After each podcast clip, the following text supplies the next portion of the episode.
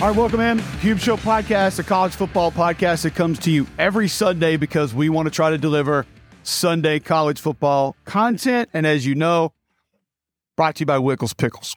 Wickedly delicious. Find them in your local grocery store. Find them at your restaurants that you visit. I've mentioned Solo Social. We had Sunday brunch after church there. Picked up the O Susanna, which has Wickles Pickles on it. I love it. They're in Homewood, Alabama and I love Wickles pickles. And I just saw on their Instagram, you can go check this out. How amazing would this be? I love fried pickles appetizer, fried Wickles pickles. Never even thought of that. Uh, they've got the go to just Wickles pickles on the gram. Go check that out. They've got the recipe there. Super Bowl Sunday coming up. Get a little load of that would be uh, something amazing to have around your house for the Super Bowl, or just get a jar of pickles as big as your head. We always appreciate Wickles pickles being a sponsor of the show. Also, want to welcome in Blue Delta Jeans as a sponsor of the show this week. Uh, BlueDeltaJeans.com, custom denim uh, made right here in the United States. I've got multiple pair. They are amazing. If you're somebody who's a little bit husky like I am, and you're a little bit taller, and you need custom denim, uh, it's unbelievable. Uh, you will never go back. You will never have another pair of jeans. Uh, Nick and the guys will take amazing care of you. If you're in Oxford, you can just stop by and check them out, or check out one of their pop ups, or you can do it all online. Figure it out. BlueDeltaJeans.com. All right, let's get into what we got going on around college football and the SEC. Tommy Rees is going to be the Alabama offensive coordinator. Not a name that we had really been discussing the last couple of weeks with some of the other names that we threw out. Uh, obviously, the Ryan Grubb deal sort of fell through. That didn't happen. Jeff Lebby, I think, was maybe, I don't want to say it was fake news, but some smokescreen with that a little bit because we, we talked about the complications of learning that new offense. He hadn't really done that before. So was that going to be a good fit for Nick Saban? Yeah, probably not. Talked a lot about Nick Saban last week and sort of mentally where he's headed. So let's break down this Tommy Rees hire.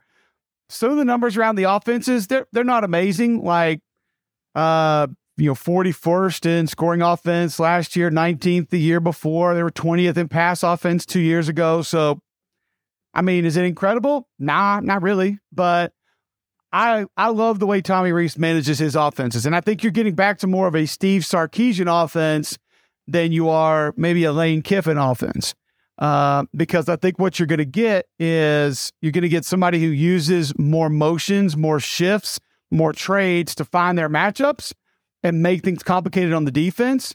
Now, Bill O'Brien did a little bit of that, but just not quite as much as Sark. I've said this before on the show. You guys have heard me say it. Sark told me he runs a motion based matchup offense. And I think Tommy Rees will be very close to that. And what better thing to bring in when there's uncertainty around your quarterback than an offense that offers up a little bit more balance? And the, the thing that I think you'll get with, with Tommy Rees that maybe Bill O'Brien didn't have, and some of this is by default of the talent you had other places, and people need to understand that. So the, for the folks that are mad at Bill O'Brien, you had a Heisman Trophy winning quarterback who could handle all of it. Uh, we had Bill O'Brien after the Miami game two years ago. And I remember vi- sitting down with him right there on the spot. And I said, Bill, first question is it appears as though this offense is going to run through Bryce Young. And most people would think first year starter, second year in college, like you're not going to give him everything. And Bill said, no, no, no. You, you saw it correctly. The offense is going to run through this kid. He can handle all of it. He can manage it, protections, run checks. Obviously, he can move, can make the throws. He can do everything off platform, all of it. He did everything. So that was a big piece of it. And now you're not certain who your quarterback's going to be. I think we would all probably lean a little more Ty Simpson or maybe a portal player coming in because Tommy Rees now your guy and what they're going to be asked to do and what they're going to need to do. Not as heavy on the quarterback run, although he's carried it at times. He's had it a little bit. Uh, but I think that you probably lean that direction just a little bit more. You bring somebody who's going to be balanced. I had a cool conversation with Mike Golic Jr. about Tommy Rees and said when they were playing in Notre Dame, they used to kid around about if you were reincarnated and came back as a different player in a different position, what would it be? And he said, Tommy Rees, every single time said pulling guard. That's what I would come back as. I want to be a guard who pulls around and is able to just knock the shit out of people. Like that, that so that's where his brain is. The guy lived with Tyler Eifert, and he lived with Zach Martin in college. I mean, imagine just like the football brain power that came out of that house around South Bend, Indiana. Uh, pretty incredible to think about that. But that's the guy you're getting is is not someone who's going to rely on RPO, not someone who's maybe going to allow the quarterback to make as many decisions. I mean, go back to Tua at Alabama. This was a lot of it then too. You had double teams, four or five yards, push downfield, and here comes the slant, boop, going right over the guy's head. So I think your offensive line is going to be allowed to run block. And we haven't seen that at Bama for a little bit. That should be exciting to Alabama fans. The numbers are the numbers. Notre Dame doesn't have the talent that a lot of the other teams that are going to be up in the upper echelon of total offense, and they're just they're, they're going to play complementary football. Where it's Marcus Freeman, Brian Kelly, and then you start looking at all right, who are some of the guys that that Tommy Rees has been around? Well, he's recruited by Charlie Weis. He's around Brian Kelly. We saw BK did at LSU last year. Uh, you got Elko, head coach at Duke, who was on some of those staffs. Clark Lea, head coach at Vanderbilt, on some of those staffs. I mean, guys been around some serious college football brain power. And now you look at, all right, why does he take this job? Some people saying, oh, lateral move. What? Go back and look at the last five offensive coordinators for Nick Saban, man. It's not a lateral move. Uh, this is this is one that is going to put you on the map. To me, if you if you think about, I've, I've talked to some other people that are close to Tommy Rees, and I've asked them just about his personality and him, and he is welcoming this challenge. He wants this challenge. He could have stayed at Notre Dame maybe forever. Now he's taking some shit from Notre Dame fans. Uh, some of that probably not necessarily warranted, but he should probably recognize he's going to take a lot of that from Alabama fans. Just look at Bill O'Brien and Pete Golding who are on their way out, and what they're getting, a lot of it probably not necessarily deserved. Um, but he wants this challenge. He wants to come in. Uh, most offensive coordinators get with Nick Saban and he says, Well, here's my playbook. Here's my offense. You're going to have to learn this. And then you call it your way. And they say, No, thank you. That's why I run my offense. Uh, I, I think I, I think Tommy Rees wants that. I think he welcomes it. He he wants that challenge of not just being at Alabama, but having to go learn a new offense and call it that way. It's only going to make him better. Uh, I think if you if you look at what he's doing right now and taking this job, it's going to be a three year deal. It's going to average around two million a year. You probably won't hear that for a couple weeks, um, and I think it's going to be fully guaranteed. So that's another thing you probably won't hear for a couple weeks. Just a little nuggets there with the Tommy Rees deal in Alabama. Um, I think you're talking about a guy who is now going to get his master's degree in football. Like if we want to, we always hate talking about school with college football, but if we wanted to sort of play it that way here with Tommy Rees, like he's graduated with honors with what he's done at Notre Dame, you know, with quarterbacks that had to be changed, be different across the course of the year, not the most talented quarterbacks around, using different guys in different positions. I mean, let's be real. Michael Mayer, a tight end, was this guy's ex last year, who's your number one receiver at, at times. That's how he had to operate. Um, and he's made the most with what he's had. So he graduates with honors, and now he says, Well, I want to go get my master's degree. And I'll do that with Professor Saban at one of the places that I know. I mean, this would essentially be getting a broadcast degree from Syracuse. Like you're going to go work for ESPN. That's just it's what's what's going to happen. So I think it's cool that he welcomes the challenge, that he wants the challenge, um, and I think you're going to see an offense that is a. It sounds crazy when I say this, I know, but is allowed to run block and allowed to just run the football. Everything has an option. Everything has a tag. You hear tag a lot. If you don't know what tag is, well, you come in like if if you run if you counter to the right, it's 28. Well, the way that you're going to call that is going to have a certain tag. Whereas if I see an uncovered receiver in the slot, you don't necessarily have to call anything. That's a tag. You just boom, turn and throw it. It's just there. Or there's one quick signal. Quarterback can tap. It's a boom, throw. It's there. A tag that goes along with that play everything's tagged. But I think you'll have less plays that have options and have tags under Tommy Rees because he believes you have to run the football. And I know there's some you, will see some things about Notre Dame fans saying that he didn't run enough, didn't do this. It's just bullshit. It's it's it's it's just not real. You operate with what you have to operate with. People who say, you know, so and so ran the ball too much on first down, uh, became too predictable on second down. It's, it's you got to go back inside and find situationally what was happening there. Was there a player who was out, not available? Uh, you know, what was the defense showing you? I mean, a lot of times the defense dictates what the offense runs.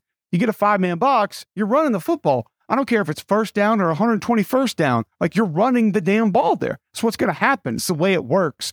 So I think it's a good hire. You've got a young offensive mind who has been around some other coaches that understand the game in different ways. He's probably a little bit more of a thinker that Nick Saban would appreciate a little bit more and, and closer to what Coach Saban wants to be. Now, don't get that twisted with what we said about defense last year or last week. Saying that Pete and Nick maybe think alike a little bit too much. I still believe that. And I still think he wants to get away with that. We'll go defense here in just a second. But I also believe that Tommy Rees brings in a little bit of that old school mentality that Coach Saban wants. Because I've had the conversation with Coach Saban of your offensive line is not going to move people if you don't ask them to do that until the fourth quarter of certain games.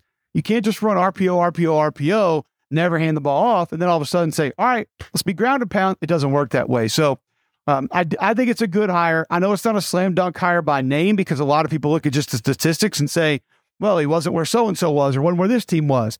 I still think it's a good hire for Coach Saban. Also, trust Coach Saban and believe that a little more complementary football might help them in a couple of games that are close or tight, give them a better opportunity to go win some of those games. Uh, you look at some of the guys that they're bringing in. Uh, you know, CJ Dippre. I think it's Dupree Dippre, uh, the tight end from Maryland. Uh, I went back and studied him, and it was interesting to see this hire and then go study his game because he's pretty athletic kid, really soft hands, uh, does a nice job catching the football, pretty big catch radius. But here's the part that I think you really need to be excited about. He'll give you all those things. I think he can stretch the field to an extent. I mean, he's not an OJ Howard. Um, you know, he's not like what Florida had a couple of years ago, but I do think he's athletic enough to separate in certain matchups. And keep in mind what we just said about Tommy Rees. He's going to be a matchup guy. You're going to get different matchups with him. Um, he's athletic enough to do that. He has some shit to him in his game. Like he, that physicality is there. He wants to be physical uh, whether it's split zone coming across the line of scrimmage, whether it's lined up next to a tackle, inline, short yardage, his technique is not great. So he's not a very good blocker right now, but he's willing. So I think with just a little bit of work, a little bit of refinement with his feet, with his hands, his pad level, his hat placement, running his feet, driving his feet, staying engaged, a little more effort into it, probably a few more reps with it. I actually think he could be a pretty decent blocker for a tight end which we just don't get a whole lot these days at any level of football. But I would be excited about that part is no, he's not a devastating blocker now, but I think he has it inside of him to morph into that because the technique and fundamentals are a little bit flawed.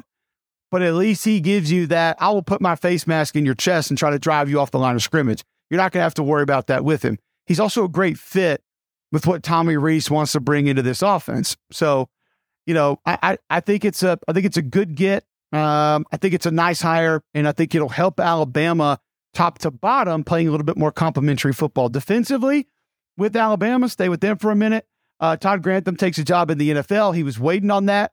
I personally do believe that he was next up and he was potentially going to be the defensive coordinator. If he did take that job in the NFL, he wanted to get there. So now you think about all those D coordinators or former D coordinators that had been on staff Pete Golding gone, Charles Kelly gone, now Grantham gone. But you bring Austin Armstrong in from Southern Miss. He's been a defensive coordinator. Who do you go get? Uh, Kevin Steele's a name that I think you're going to hear at least be mentioned, talked about, discussed, uh, because the personnel in Miami just wasn't what it needs to be for him to put a great defense on the field.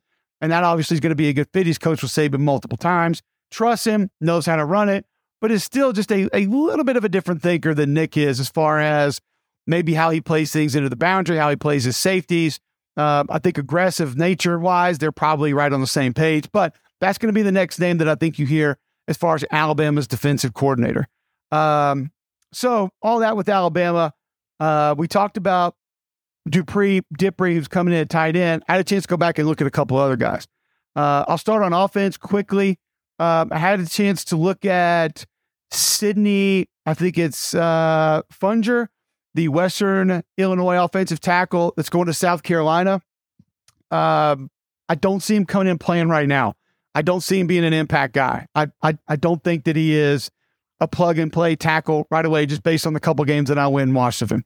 And I saw him against some higher level competition. It just, it's some of the film's tough to see, to be perfectly honest with you, but just the footwork, not necessarily there. Nice frame, uh, fairly athletic but technically, fundamentally, and from a lower body power perspective, I think he's got a long way to go. Would not bank on that one. Uh, Demario Tolan, linebacker from LSU, heading to Auburn, went back and studied his game just a little bit. And defense, since we went there with Bama's defensive coordinator, and we're going to go there with a couple transfers that I studied, kind of want to go there a little bit further in the show today as well, because I just feel like we've been talking a ton of offense on this podcast and really in all of our college football discussions over the last however many months. Defense just not getting a lot of love, and I feel like it needs to. So we're going to shift things in that direction here in just a moment. All right, so Demario Tolan, the first thing that sticks out to you is, woo, buddy, he can fly. And he has a little bit of that Reuben Foster in him where he will attack a play earlier than you expect him to. And if it's the right read, he's going to show up before the play has developed. Saw that a few times against Ole Miss and Alabama. And a guy that just flies sideline to sideline will not be an issue when he's in the game. And it's interesting because Austin Keys, the old Miss linebacker that Auburn brings in, he's not going to give Ron Roberts really sideline to sideline to the effect that Demario Tolan is. Uh, I mean, this kid can can get it uh, when he puts it in fifth gear. Tolan a little more north south, a little bit more of a banger, a little bit more of a thumper. Even though he's got that long frame, uh, that's just that's a little bit more of his game. But after going back and watching Tolan a little bit more, I talked to people at LSU and people around the program. I think it's even better get than I thought before because he can flat out fly. And when he does diagnose correctly, which is a lot of the time, he can be an impact linebacker. So I think that's a good get there. Uh, when studied Trezmen Marshall, speaking of Alabama, um, the Georgia linebacker transfer that comes over to the Crimson Tide. First off, it's a position of need. They don't have a ton of experience at that spot. Uh, that's why To'o was able to come in.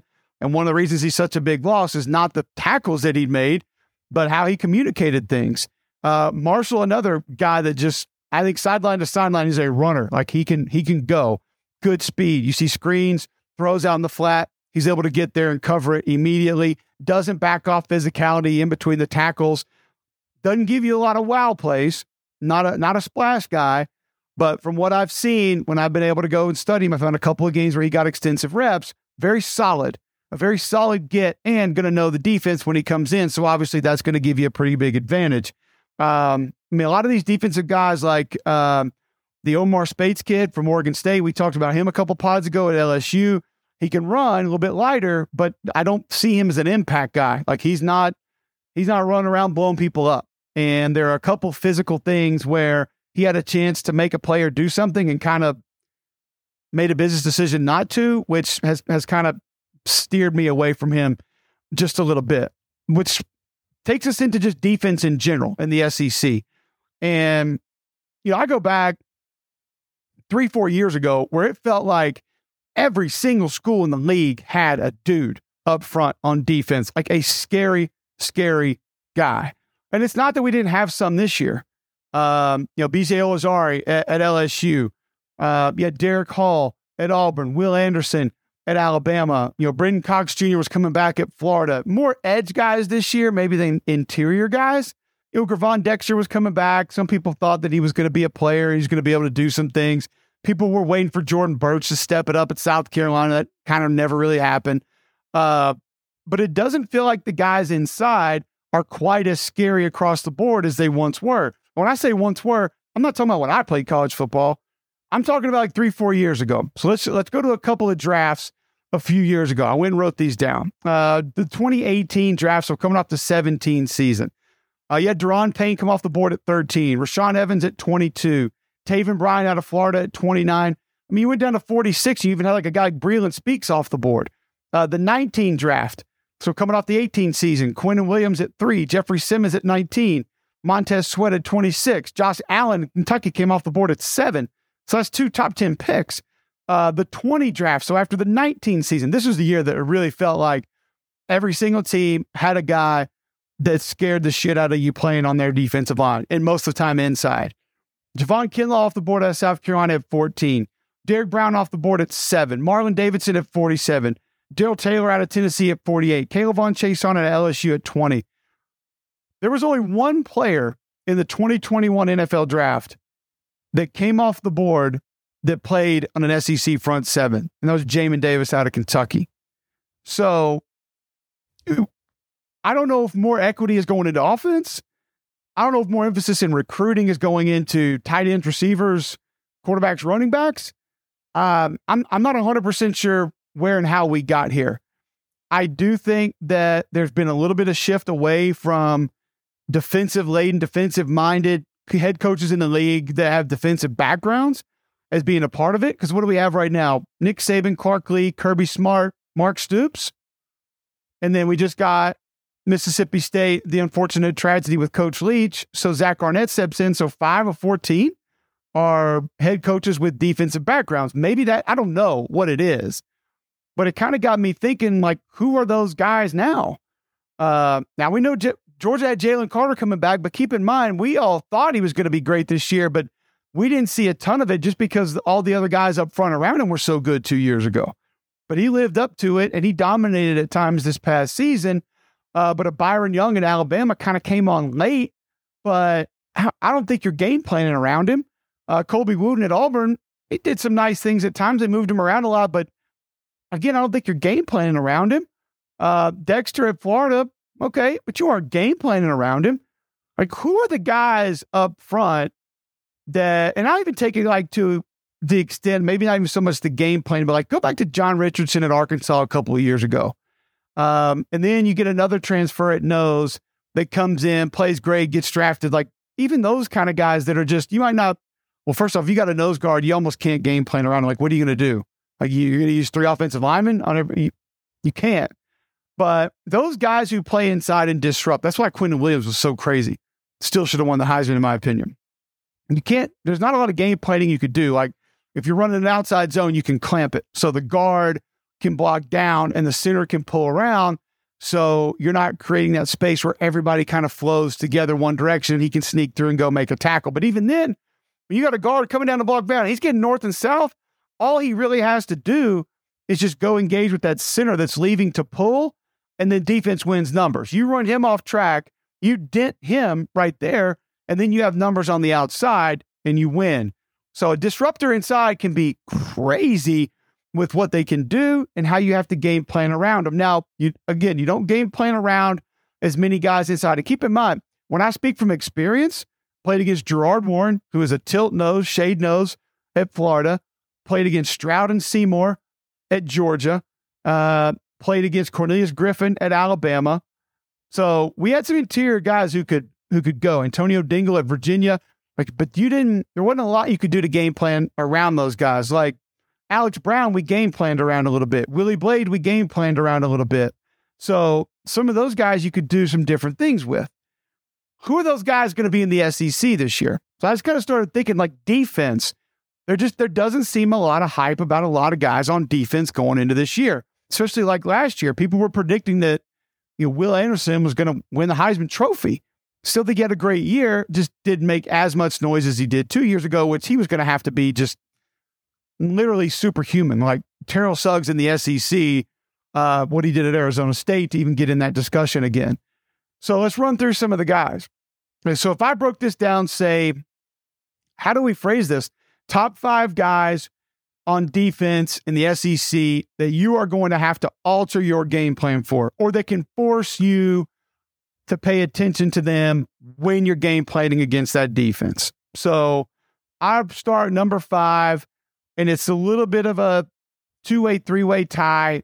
I'd kind of say pick one of your A and M kids. Like I personally would probably go Walter Nolen.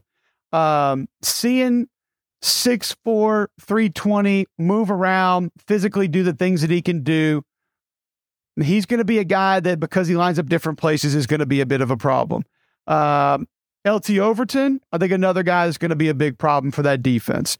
Shamar, Shamar Smith, I think another guy. Uh, Shemar Stewart, Shemar Turner. Shemar Turner are going to be another guy that I think is going to be a problem. Like, I think it was, I'm trying to think what game it was where he stuck out, but you, you take your pick on any of those guys. They move inside, they move outside, they can rush the passer. I know the numbers. You're going to look at the sacks and you're going to say, what? These guys didn't do a whole bunch. Well, they were young. They were out of position a lot. And it's one thing we talked to Durkin about last year. And he said, I got guys going all over the place, but I love their effort. I love their physicality and they're learning the game. They're learning the speed of the game. So, and Overton, I think, was like 17 years old last year, like an early enrollee. So that just wait until this year. That group is going to be solid. I don't know if it's going to be great second, third level, but that group's going to be able to get it. And so I would kind of say pick one of those guys. And I think you're going to have to look at it and say, and part of that would be because the other two, three, four, whatever, that you're going to say, we, we got to make as this guy first and might have to alter your game plan just a little bit. Um, four, I would probably go Mykel Williams out of Georgia. Young, long, twitchy. The flexibility's off the charts. I've seen some of this kid do dip and rip where he's like literally his elbow is touching the ground, come around an offensive tackle when he's like dipping around the edge. I think he's going to be a star. I think he has the making to be a big time player. Uh, I think he's someone that off the edge, you're going to have to look at and say, okay, we got to leave a tight end over there. We got to slide the protection that way. We have to leave a back there. We we we have to boot away from him. We have to sprint out away from him, like make him run a little bit more. We have to screen him, so he has to retrack, go back and chase the ball down. The, it, all the little nuances that come with frustrating a guy and wearing a guy down at that spot. You're going to have to do it for him this year because I think he's going to be special. And he's flashed at times, but he wasn't an every down player in every game this year. I mean, he was still someone who was just getting started. So he would sort of be one of those guys that was next on my list. And I think Dumas Johnson and linebacker is going to help that a lot because I think Dumas Johnson can be a heavy load blitzer if Georgia needs him to be. So if for some reason the pass rush is not what they want, not what they need, and 10 needs to be a guy that pressures you often, I think he can be that guy. I think he's somebody that you can line him up off the edge. Uh, you can use him like run a bear front, but have him be the zero nose and he's blitzing, whatever. Uh, I think physically he can hold up doing a lot of that. And he's got the speed and the power to be able to be problematic with it. So they'll benefit from each other as well. Uh, number three, I'll go Mason Taylor at LSU. Uh, I'm sorry, Maason Smith um, at LSU. A guy that last year I do think he was one of those players we were all talking about, even though we hadn't really seen him play college football. And just physically, when I saw him, I kind of kind of couldn't believe it. And you know, Coach O a couple years ago was telling us how like they're going to move him outside to end and legitimately let him rush the passer at defensive end. Long arms, like I think he's got like a seven foot wingspan, six five, six six, legit 300, 295 pounds, and just put together extremely well. Um, there, he, he is not the tub of goo that a lot of SEC defensive linemen are, but a guy that I think you can put him at nose, you can put him at three outside shade of the guard, you can put him out wide. He's going to move all over the place, and wherever Big Zero is, you're going to have to pay attention. And we'll get to a reason here in just a moment of why you have to pay maybe even more attention to him, or it's going to be more difficult to one or the other. But Maason Smith is a big, physical, massive human being that can move that I think you're going to have to game plan around. And I think getting Mekhi Wingo back is going to be massive for that LSU defense. So he is another guy that I think you look at and say, oh, yeah, right away, I think that you're talking about somebody who is going to be able to make an impact, be a big time player, and be able to go out and cause a problem right away. Number two, I will go with Dallas Turner out of Alabama. A lot of the spotlight taken away because of what Will Anderson did and what he was. But I don't, Dallas Turner doesn't have the power that Will Anderson did, but he's got more twitch and probably more straight line speed.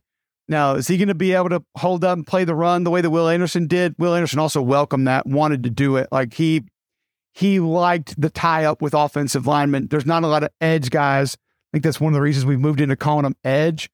I don't think there's a lot of edge guys that really welcome that, that really want that anymore. So I I think when you look at just the way he's going to be able to attack, how they're going to turn him loose, he's going to be the dude in that Alabama defense this year. And if you're forced to throw the ball 30, 35 times against this team, you probably expect four or five quarterback hits pressures from number 15. He's he's that quick. He's got that kind of a jump off the ball. He's got that kind of legitimate juice. And he's not going to have somebody opposite to help, I know, take some of the pressure off but I think he's going to be able to be put in more positions to be more effective at the same time. Um, which brings me to number one. And we go back to a team that we've already discussed.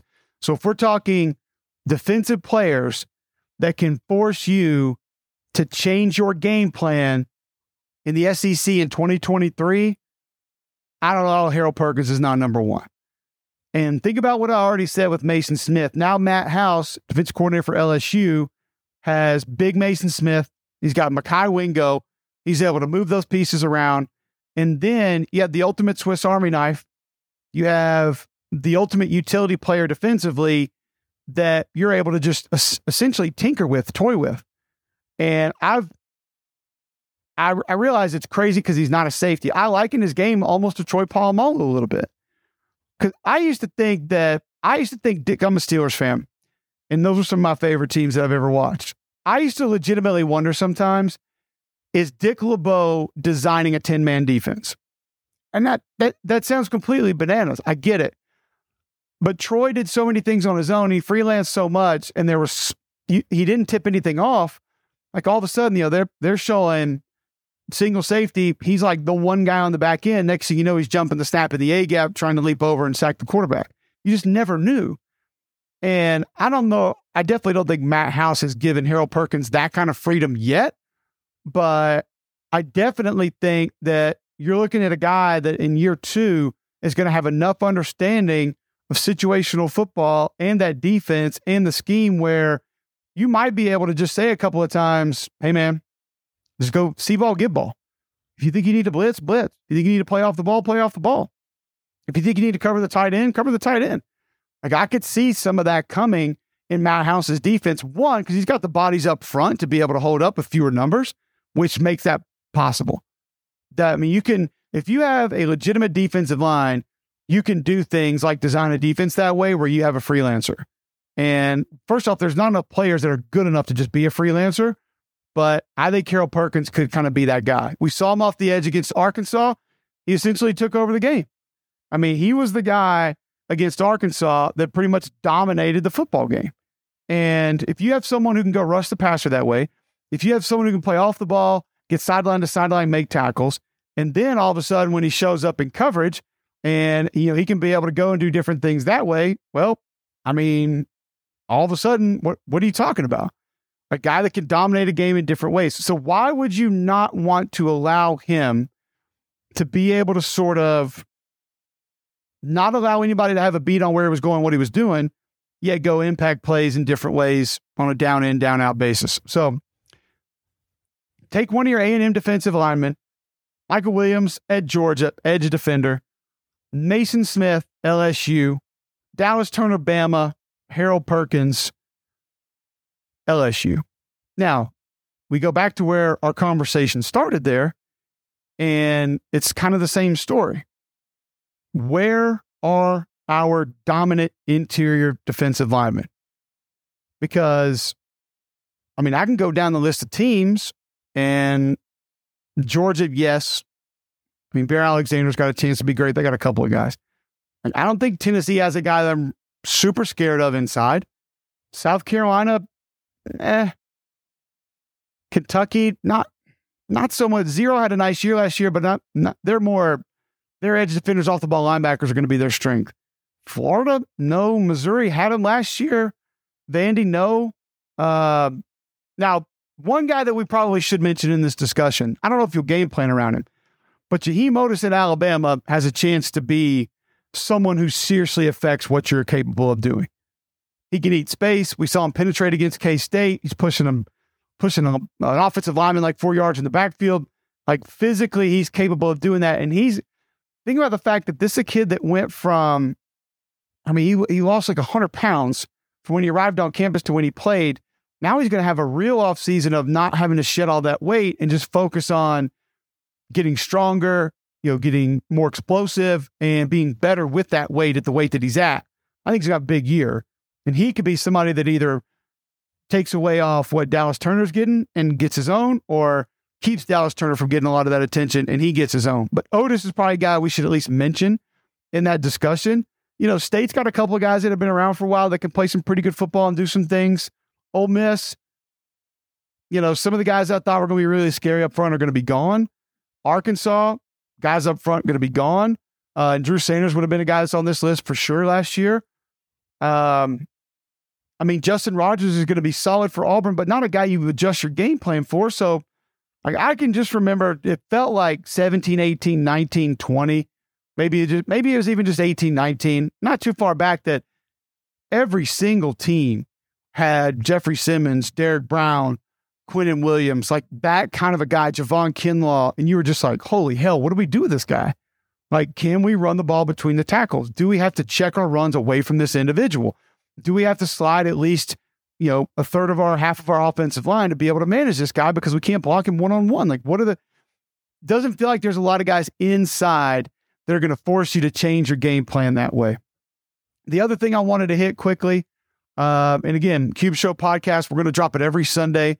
Brought to you by Wickles Pickles, wickedly delicious. We always appreciate them. Blue Delta jeans, custom denim for you. Guys like me, big, husky, long, they're going to be able to help you out. The softest denim you've ever felt in your life, the most comfortable jeans you've ever put on in your life. I have multiple pair. Go to bluedeltajeans.com, find them on Instagram, find them on Twitter, check out everything that they have. You see all these guys around the SEC are wearing them. They got deals with multiple SEC schools. They are incredible. They'll change your life. You'll never go back. Custom, perfect denim for you. BlueDeltaJeans.com. Um, so we bring this to you every Sunday. Normally, we're going to run through every team, but some news is going to outweigh others with certain teams right now in the offseason. So when we get to a little bit more preview stuff or just going over certain positions like we went through some of these defensive impact guys today, we'll begin to get every team back into it. Um, I did want to go signing day just quickly and kind of talk about you know some of the work that some of the teams did. I'm not a huge recruiting guy. I'll be the first one to admit, um, but a couple of things that I'll throw out. Really impressed with what South Carolina did, uh, moving up close to the top ten. Nyckoles Harbor, this 6'5", 225 pound legit track athlete that they're going to be able to bring in and go edge rusher, tight end, whatever. He's like, I mean, he's a ramped up Jaheim Bell. And I'm just excited to see what they do with him first and foremost. But they're already ahead in the next class as well with a couple big time offensive linemen. So Shane Beamer's showing you why a lot of folks thought he'd be great for this job with what he's doing in recruiting. We've mentioned a lot of what Hugh Freeze has done in recruiting, made up a lot of ground. Uh, they go get Walker White, quarterback, uh, yesterday that committed uh, a four star QB that they're going to have down the road. So he's making up a lot of ground. But make no mistake, the strong stay strong. And Alabama dominated again. A recruiting class that probably not getting all the love that it deserves. You're going to have a safety come in with a chance to play right away, an offensive tackle come in a chance to play right away, a JUCO receiver that's going to come in and play right away. I mean, you got li- multiple impact guys day one that are going to help this Alabama football team. Um, and so I think when you look at the talent, what's there, what's not there, what can they do, can't they do, you're going to get a couple of guys in this signing class are going to come in and help right away. Same thing with Georgia. Kirby's not taking second fiddle to anybody, dominating recruiting. A&M a little bit of a step down, but it's, I mean, still a solid year. And Billy Napier, a better year than people are giving him credit for. Everybody focuses on the Jaden Rashada stuff, but still doesn't pay attention exactly where that class landed, which is not going to be good enough for a lot of Florida fans. I get it. You think it should be top five every year. It's just not going to work that way. So, Brian Kelly, solid year. Most teams in the SEC uh, finished strong. And I think you worry a little bit about Arkansas. You worry a little bit about Ole Miss, kind of where they ended up. But with some of the turnover, it was to be expected. Um, so that's today's pod. Uh, not a ton of news, but wanted to focus in on a couple of guys that I studied. Obviously, some big coordinator news at Bama. We still have defensive coordinator yet to come. Probably get to that in next week's edition. We're brought to you by Wickles Pickles, Wickedly Delicious. Blue Delta Jeans. Go to bluedeltajeans.com. Always appreciate their support. College football content on Sunday. And please, if you don't mind, go to the YouTube page, subscribe. I'm supposed to ask for this. I think we actually made it over 100 subscribers. So that that makes us, um, I guess, that we actually exist. I don't know. Maybe we're 102 now.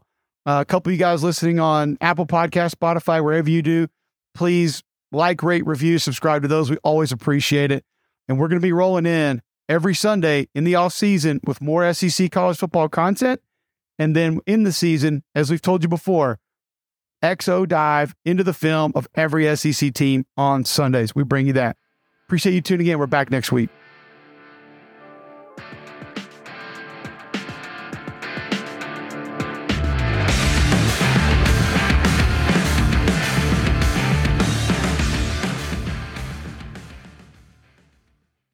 Bigger Pockets portfolio of podcasts are worthy of your investment. We're having a real conversation as real real estate investors. New episodes available every day. It's important to buy where it makes money and not necessarily where you want to travel to. Bigger Pockets, On the Market, Rookie Real Estate, or Money Podcast. The purpose of flipping is to create more cash so then you can reinvest into other types of properties. The Bigger Pockets Podcast on YouTube or wherever you listen.